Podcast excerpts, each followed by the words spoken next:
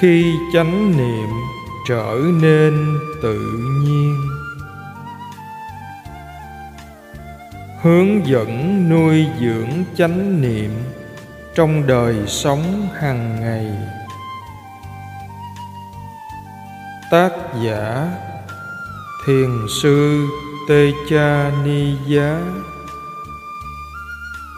Dịch giả tống dũng.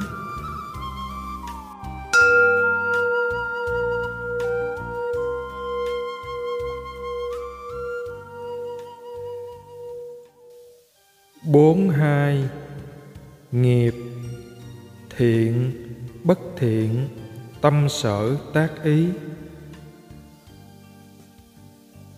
Như hầu hết các bạn đã biết, nghĩa đen của chữ bali kamma có nghĩa là hành động. Tuy nhiên, nếu chúng ta xem xét nó như một hiện tượng phổ quát của tự nhiên, chúng ta thấy nó bao gồm cả hành động thiện cú xá lá và bất thiện, á cú xá lá trong cuộc sống. Các hành động này là kết quả của tác ý chetana hay là ý định, là nhân tố quan trọng nhất tạo nên nghiệp. Chúng ta sẽ nói thêm về chetana sau này. Nó khởi động một hành động đơn lẻ và hành động này sẽ diễn ra trọn vẹn cho đến khi nó đi đến hồi kết thúc theo lẽ tự nhiên. Cái kết này là không thể tránh được. Hành động đơn lẻ này thỉnh thoảng được gọi là tác động gây ảnh hưởng. Còn phần kết thúc của nó là ví ba cá, là kết quả của hành động. Kết quả này có quan hệ trực tiếp tới việc hành động ban đầu là thiện hay bất thiện có rất nhiều sự ví von để mô tả quá trình này. Một ví dụ có sẵn là, hãy tưởng tượng bạn đang có một cái ống nước rất dài, cỡ một trăm mét, được kết nối vào một nguồn nước bẩn. Nếu chúng ta rút đầu ống và nối vào nguồn nước suối trong lành, chúng ta sẽ vẫn có một trăm mét nước bẩn trước khi nước sạch chảy ra nếu chúng ta kết nối ngược lại vào nguồn nước bẩn, dù chỉ trong chốc lát, chắc chắn sau đó một lúc, chúng ta sẽ nhận được nước bẩn ở cuối cái ống. Mỗi hành động phải đi đến hồi kết. Việc chúng ta nói ống chính là tác ý, chetana. Nếu chúng ta ngồi yên lặng với chánh niệm và nhìn xung quanh chúng ta sẽ thấy quá trình này diễn ra khắp nơi. Đây chính là diễn biến tự nhiên. Đó là quy luật tự nhiên, không sao khác được. Thứ có thể tránh được là các kết quả tiêu cực. Với chánh niệm và trí tuệ, chúng ta có thể kết nối với nguồn nước suối tinh khiết và không để cho các nhân bất thiện tác động. Các duyên có thể ngưng lại nhưng vẫn có thể có liên hệ tới quả. Vì vậy, trước tiên, chúng ta phải hiểu được nguyên nhân. Chỉ có một vị phật hoặc một vị a la hán a ra hăng người đã vượt ra khỏi cõi luân hồi này mới không chịu sự tác động bởi luật của nghiệp. Mặc dù vậy, họ vẫn chịu các quả trổ ra từ duyên quá khứ cho đến khi các quả hết hiệu lực. Nghiệp không phải là phần thưởng hay sự trừng phạt đến từ một đấng quyền năng tối cao nào đó. Nó cũng không phải được đóng dấu vào trong số phận chúng ta, không phải là định mệnh. Nó là hành động do chúng ta thực hiện và tác động lên chính chúng ta nghiệp không giống một câu chuyện đã được kể xong trong quá khứ, mà chỉ đang kể đến bây giờ. Với quan niệm như vậy, chúng ta thấy rằng mình có thể đảo chiều hoặc làm đứt đoạn tiến trình của nghiệp. Cũng giống như chúng ta có thể chuyển từ nguồn nước bẩn sang nước sạch. Ví dụ, một người cả đời đã xây dựng thói quen hay nổi giận và là người dễ nổi nóng nếu người đó luyện tập chánh niệm, anh, cô ấy sẽ sớm thấy được lợi ích của việc thực hành. Và ngay trong giây phút hiện tại, có cơ hội để lựa chọn tiếp tục nổi giận hoặc cố gắng chánh niệm trên đó và phát triển trí tuệ. Đó là tùy người ấy quyết định. Nếu anh, cô ấy quyết định phớt lờ sự tức giận và không muốn hiểu về nó thì tâm si hiện diện và mọi chuyện sẽ vẫn tiếp tục như thế. Đó chính là cách mà trí tuệ cho ta được tự do lựa chọn. Chúng ta không thể tưởng tượng nổi lượng nghiệp mà ta đã tích lũy có thể trổ quả trong hiện tại lớn cỡ nào. Tâm ta như một cái nút nhấn được kích khởi bởi cả điều kiện bên trong và bên ngoài nhân tạo nên quả và nhân chứa đựng trong nó kết quả. Nghiệp là một chủ đề mà ta có thể nghiên cứu rất sâu về nó và việc này thật thú vị. Ví dụ, chúng ta nhìn ngó xung quanh và thấy đầy rẫy những bất công trong thế giới này. Rất nhiều câu hỏi tại sao như thế được đặt ra. Chúng ta có thể nghiên cứu sâu vào lý thuyết về tiền kiếp và điều này cũng gợi lên rất nhiều câu hỏi. Chúng ta có thể quy hết chúng cho nghiệp không? Đó không phải là câu hỏi dành cho tôi để trả lời như thế này hay thế khác. Nó tùy thuộc vào bạn thực hành ra sao, rồi sự hiểu biết sẽ tăng trưởng và bạn sẽ tự nhìn thấy mà thôi. Có rất nhiều ví dụ điển hình về nghiệp và chúng dễ làm ta bối rối. Vì vậy, nếu bạn suy nghĩ sâu xa về chủ đề này, cần thiết phải có thông tin đúng, dẫn đến chánh tư duy. Với chánh tư duy và sự thực hành chánh niệm, chúng ta có thể tiếp tục xây dựng trí tuệ và sẽ sớm nhận ra cái gì là thiện hay bất thiện để áp dụng vào cuộc sống khi có tuệ minh sát, chúng ta sẽ bắt đầu thấy được bức tranh toàn cảnh và nhận ra rằng quy luật tự nhiên này của nghiệp có thể được xác thực. Câu trả lời sẽ xuất hiện. Khi nói đến ý định hay sự mong muốn chetana chúng ta đang nói về một tiến trình có điều kiện, nhân và quả chúng ta phải nhớ rằng có một dòng của các tâm chuyển tiếp di sản của các duyên quá khứ. Đây là chuỗi nhân và quả. Các duyên trong một tâm đem kết quả đến tâm kế tiếp. Có thể ví như trong một cuộc chạy tiếp sức và chúng ta truyền tay nhau cây gậy. Trong khoảnh khắc kế tiếp tâm chọn lựa và thêm các ảnh hưởng của nó vào cái có sẵn ở khoảnh khắc trước. Nó thêm vào hoặc bớt đi từ phẩm chất tâm của khoảnh khắc trước, rồi mất đi, và quả sẽ tiếp tục được truyền cho tâm tiếp theo. Mỗi tâm đều bắt đầu với một cái gì đó có sẵn. Đó chính là duyên. Nhưng trong hiện tại tâm đó có cơ hội để đưa thêm đóng góp của nó vào trước khi diệt đi. Khi mọi thứ phụ thuộc vào duyên, có nghĩa là có một dòng chảy của nhân và quả diễn ra, thì được gọi là luân hồi hay samsara. Ở thời điểm hiện tại, tâm được tự do chọn lựa và nếu có đủ trí tuệ cùng hiện diện với các duyên ảnh hưởng này, thì đó sẽ là một sự lựa chọn sáng suốt. Bản thân tác ý là trung tính. Chỉ khi nó hoạt động chung với một tâm thiện hoặc bất thiện, thì mới quyết định đến kết quả của các sự kiện trong tương lai. Một cái tâm trí tuệ có thể lựa chọn nên tin vào điều gì?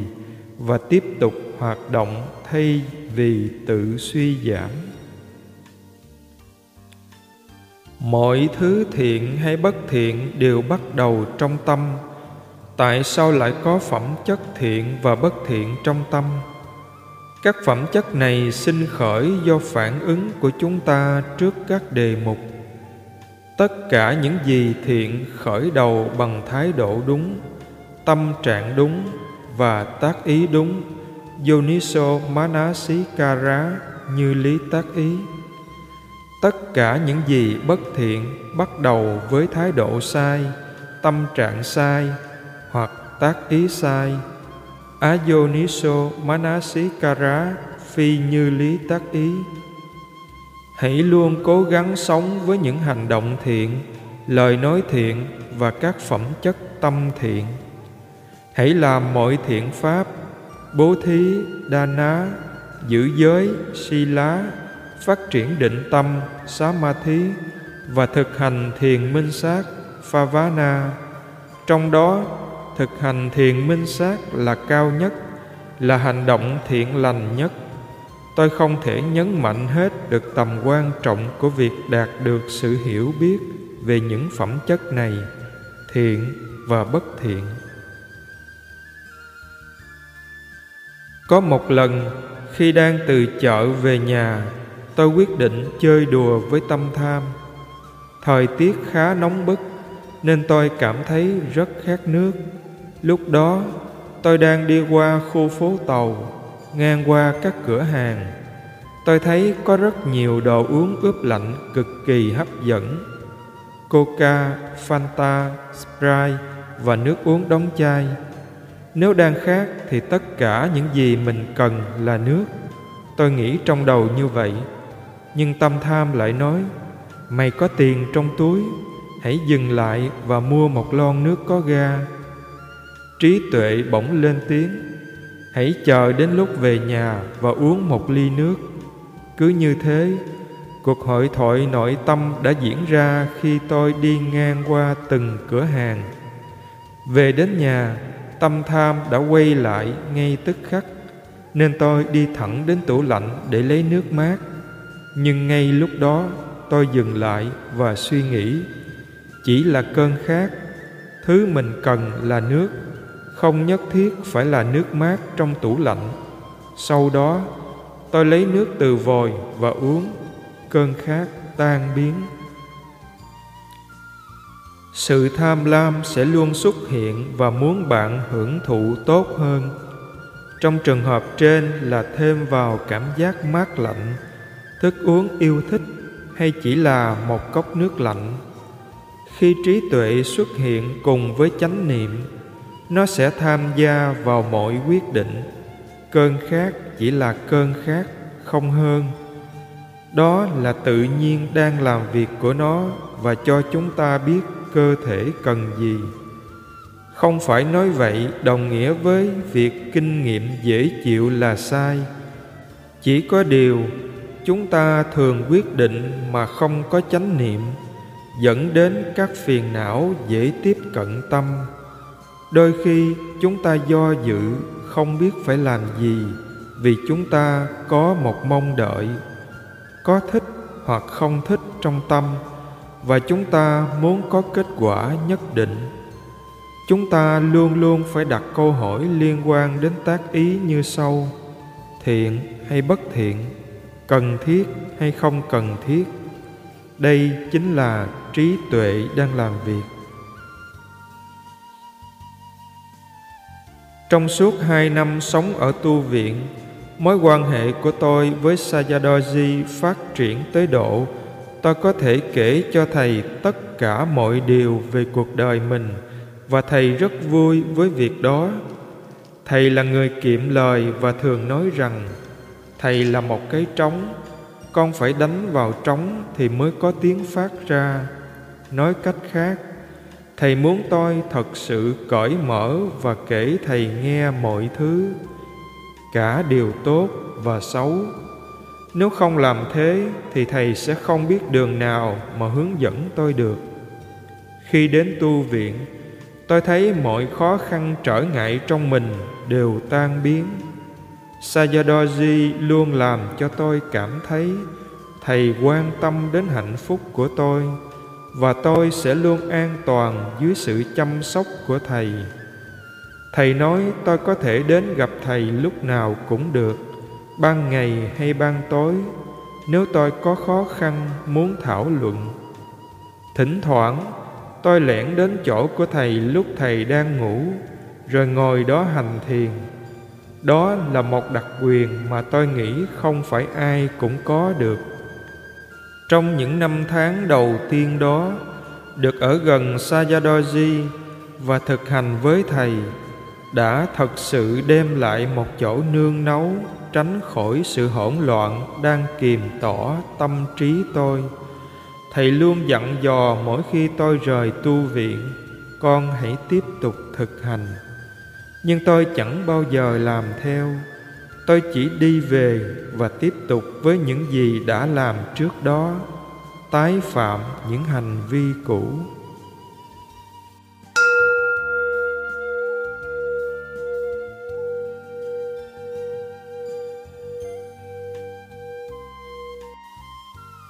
Bốn ba. Nương tựa phật, pháp, tăng. Khi bị dồn vào chân tường và thế giới xung quanh tưởng như vỡ nát, chúng ta sẽ hướng về đâu? Chúng ta sẽ làm gì? Đây là khó khăn mà tất cả mọi người phải đối mặt ở một giai đoạn nào đó trong cuộc đời. Chúng ta có thể hướng về phía bạn bè hoặc những người thân yêu để tìm kiếm sự giúp đỡ, và họ có thể hỗ trợ ta thật sự. Nhưng cuối cùng thì tự thân chúng ta vẫn phải đi tìm câu trả lời. Cần rất nhiều sự dũng cảm để làm cho tâm trở nên ổn định và điềm tĩnh. Từ đó tiếp thu những kiến thức và hiểu biết giúp chúng ta nhìn vào những gì đang diễn ra trong cuộc đời một cách khách quan và bình tĩnh. Đó là bài kiểm tra thật sự đối với ý chí của chúng ta. Đáp án cho những vấn đề của chúng ta có thể được tìm ra ngay trong chính tâm này. Để đạt được hạnh phúc, chúng ta phải tìm ra một điểm tĩnh lặng mà nó không phụ thuộc vào bất cứ điều gì bất kỳ ai trong số chúng ta đều có phật tánh vốn có này. Tiềm năng thức tỉnh trước cái gì là thật, cái gì thuộc về bản chất ở mọi thời điểm. Chúng ta có thể tìm thấy không? Có thể nương tựa vào đó không? Nương tựa vào đức phật nghĩa là nương tựa vào khả năng tỉnh thức này. Trọng tâm của việc thực hành là nhắc nhở chúng ta về bản tánh giác ngộ. Luôn giữ chánh niệm giúp chúng ta tiếp cận trực tiếp với sự tỉnh thức và giúp chúng ta nhận ra đây là tất cả những gì hiện diện. Tất cả những thứ khác đều bị ràng buộc bởi điều kiện và có tiềm năng làm ta đau khổ. Chúng ta được nghe giảng về đức phật lịch sử và những lời dạy của ngài khi đến thiền đường để ngồi thiền hoặc nghe giảng pháp. Các vị thầy chuyển tải lời dạy của đức phật theo cách riêng của họ. Chúng ta có thể nương tựa và tìm thấy sự an ủi trong đó. Từ đó giúp chúng ta tìm ra chỗ để trí tuệ khởi sanh trong tâm, đem lại nguồn cảm hứng để tiếp tục pháp hành. Nương tựa vào pháp chính là nương tựa vào bản tánh của chúng ta, sự tồn tại ngắn ngủi trong hình hài con người. Đây là thực tại của bản thân và cũng chính là phương tiện để chúng ta có thể khai mở và thức tỉnh mình. Chúng ta phải tìm thấy niềm tin và hy vọng để làm thế, không chỉ tin vào lời phật dạy mà còn tin vào hy vọng vào sự thực hành của chính mình. Chúng ta phải tin vào chánh niệm. Nhờ nó mà chúng ta có thể thấy được vô số các pháp đang sinh lên và diệt đi trong tâm ở mỗi thời điểm.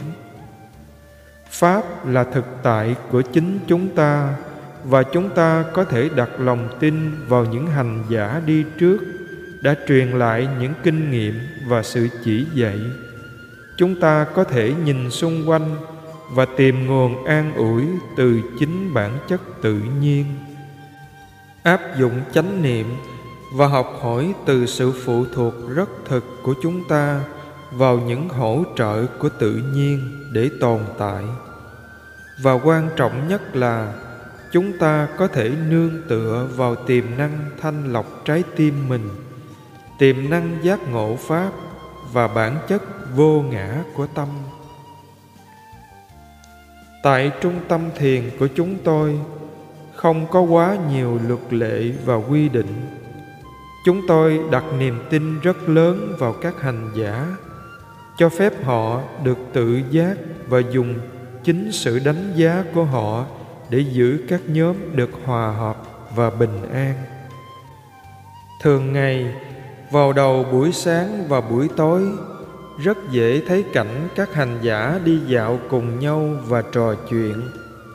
Đó không phải là những cuộc chuyện trò vô ích. Họ trao đổi kinh nghiệm thực hành pháp hoặc hỗ trợ giúp đỡ lẫn nhau. Họ dành thời gian này để kể cho nhau nghe trong chánh niệm, những gì diễn ra với mỗi cá nhân khi hành thiền. Họ vui thú trong pháp và chìm đắm trong sự an toàn và tin tưởng của cộng đồng. Khi chúng ta có sự tương tác như vậy với các hành giả khác, đó là cơ hội để quan sát chính tâm mình và nhận ra những gì đang sanh khởi trong tâm. Giao tiếp với một bạn đồng tu theo cách này rất có giá trị. Nó giúp tăng trưởng hiểu biết và củng cố trí tuệ các hành giả giao tiếp mà không có sự mong đợi gì nhưng lại rất thỏa mãn. Nhiều hành giả khi đến trung tâm đã nói, tôi không đến đây để xây dựng các mối quan hệ. Tôi muốn dành trọn cho việc thực hành. Vài người trong số đó đã thay đổi thái độ chỉ sau vài ngày. Khi họ thấy được giá trị của sự cho đi và nhận lại những hỗ trợ từ các bạn đồng tu với một số khác thì được đơn độc với tâm của mình là tất cả những gì họ cần. Chúng ta có thể cảm thấy rất thoải mái khi nhận được sự hỗ trợ và niềm tin tưởng từ cộng đồng thiền.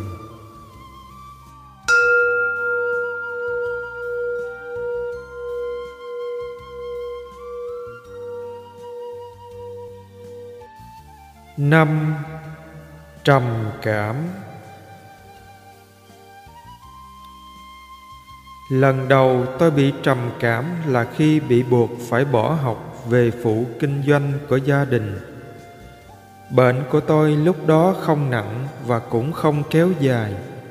Tôi không nhận ra tại sao mình bị như vậy và cũng không thấy được mối liên hệ giữa các dấu hiệu bên ngoài của sự nóng giận và các cảm giác bên trong là sợ hãi lo lắng và căng thẳng với mức độ trầm cảm mà tôi đang có việc dùng chất gây nghiện chắc chắn không giúp ích được gì mà còn làm trầm trọng thêm vấn đề bởi vì tôi đã mất kiểm soát bản thân nên mới phải đến chỗ Sayadoji ở trong một thời gian dài. Vào lúc này, thầy thường để ý đến các cảm xúc của tôi và hay nói rằng, hãy tiếp tục thực hành và quan sát tâm. Tôi thực hành thiền chỉ, phát triển định, bởi vì đó là cách duy nhất tôi có thể dùng để thoát khỏi nỗi lo âu, sợ hãi đang diễn ra. Khi thực hành thiền chỉ, nỗi sợ của tôi mờ dần bởi vì tôi tập trung vào một đề mục nhưng khi thực hành vipassana tôi bắt đầu thấy lo lắng.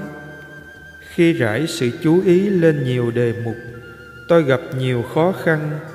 Trí tuệ của tôi không đủ mạnh để giúp đương đầu với sự loạn động diễn ra trong tâm. Trong thời gian này Sayadoji đã nhiều lần thay đổi những chỉ dẫn dành cho tôi. Có lúc thầy nói, hãy quan sát đề mục này, quan sát đề mục kia, hoặc nhiều đề mục hoàn toàn phụ thuộc vào việc thầy nhận định khả năng của tôi đối mặt với tâm mình như thế nào. Phương pháp chính của thầy tôi là quán tâm Chitta Nupassana nhưng thầy vẫn sẽ hướng dẫn thiền chỉ nếu cần thiết. Vào lúc đó tôi nghĩ rằng mình sẽ đắp y mãi mãi nhưng với áp lực gia đình, buộc tôi phải quay về giúp việc kinh doanh. Cuối cùng, tôi cũng phải xả y sau hai năm tu tập. Khi quay về đời thường, trí tuệ của tôi đã được củng cố phần nào. Do thực tập thiền chỉ, định của tôi khá mạnh. Nhưng dù vậy nó vẫn rất mong manh trước các ảnh hưởng của môi trường làm việc bên ngoài. Và không lâu sau đó, tôi đã quay lại với các dính mắc cũ để đi tìm chút hạnh phúc cho mình. Tôi bắt đầu thấy trí tuệ của mình hiện diện. Mặc dù vẫn tiếp tục các thói hư tật xấu cũ, bao gồm sử dụng thuốc kích thích và những hành vi bất hảo, vân vân nhưng có cái gì đó trong tôi đang nhắc nhở, điều này không tốt, điều kia không đúng. Tôi bắt đầu cảm thấy xấu hổ và tội lỗi, trí tuệ đã ảnh hưởng và phản ứng lại trước các phiền não như thế trong tâm. Những xung đột giữa trí tuệ và phiền não vẫn tiếp tục trong những năm tiếp theo. Do những xung đột này, tôi đã trải qua nhiều cảm giác tồi tệ chủ yếu là lo lắng, căng thẳng, sợ hãi và tức giận. Nhưng do vẫn có thể đánh lạc hướng bản thân bằng những hành động sai trái, tôi đã không nhận ra rằng trầm cảm trong tôi đã tạo được đà phát triển và bắt đầu xâm chiếm.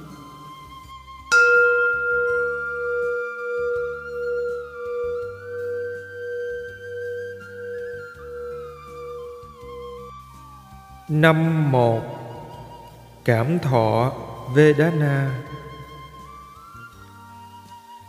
Chừng nào cái thân này có tồn tại, Chúng ta sẽ còn có cảm giác. Và bởi vì có tâm nên chúng ta sẽ có các cảm xúc trong tâm. Do thân và tâm tương tác với nhau, Nên sẽ có vô vàng sự kết hợp giữa các cảm xúc và cảm giác trên thân tâm xảy ra trong từng khoảnh khắc, chúng ta có thể phân loại cảm thọ vedana thành thọ khổ, đúc khá vedana, thọ lạc xúc khá vedana và thọ trung tính ubekha vedana. Và bên dưới các cảm thọ này có hoạt động vi tế hơn, đó là chỉ cảm nhận mà không có điều kiện nào thêm vào bởi vì thân thể chúng ta bị chi phối bởi những quy luật tự nhiên, nên chúng ta chắc chắn sẽ luôn phải chịu đựng những cơn đau ốm, bệnh tật. Cách tâm phản ứng trước những nỗi đau này sẽ quyết định việc chúng ta có tạo ra nhân cho đau khổ hay không. Theo hiểu biết của tôi, trạng thái tự nhiên của tâm là một trạng thái cân bằng, trung tính, nghĩa là với sự hiện diện của những gì đang xảy ra trên thân. Không có các loại thọ trên tâm là hỷ, somanasa, hay u, domanasa. Tâm tự nhiên trú vào trạng thái cân bằng ubekha và trí tuệ. Khi vượt qua cảm thọ, đây là trạng thái tự nhiên của chúng ta. Khi chúng ta nói rằng muốn hiểu một đề mục, thì thông thường là sự chối bỏ đề mục khó chịu và mong muốn nó mất đi. Chúng ta muốn nó biến khỏi cuộc sống của mình càng nhanh càng tốt. Nếu điều gì đó vừa ý xuất hiện, thì câu chuyện lại khác. Bám lấy nó, làm nó kéo dài thêm. Đó có phải chánh kiến không? Không chúng ta thực hành để nhận ra cảm xúc chỉ là cảm xúc, là một hiện tượng tự nhiên. Cảm xúc này không phải là một ai đó hay một thực thể nhất định. Khi bạn nhận ra nó không thuộc về cá nhân, thì bạn sẽ không còn vấn đề gì với nó nữa. Đây là chánh kiến. Chỉ khi chúng ta coi cảm giác là của tôi thì chúng ta mới gặp rắc rối với nó. Do đó, làm ơn, hãy nhận ra điều gì đang ẩn sâu thái độ của bạn khi cảm xúc dâng lên. Chúng ta thực hành bởi vì chúng ta muốn có hiểu biết.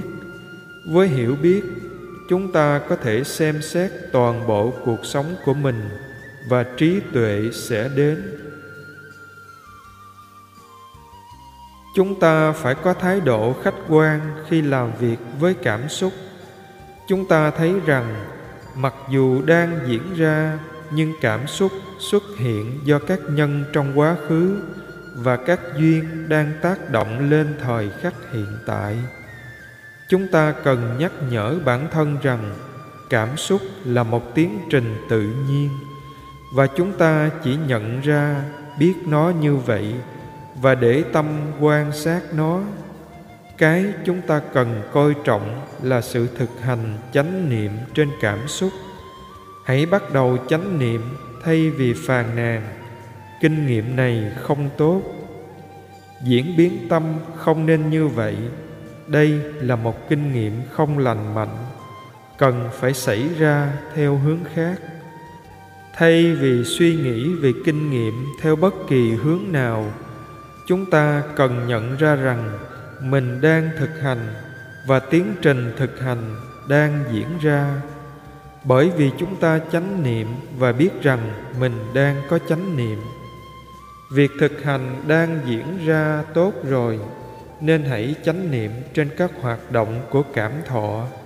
Làm bất kỳ chuyện gì hơn thế đều tạo ra các duyên mới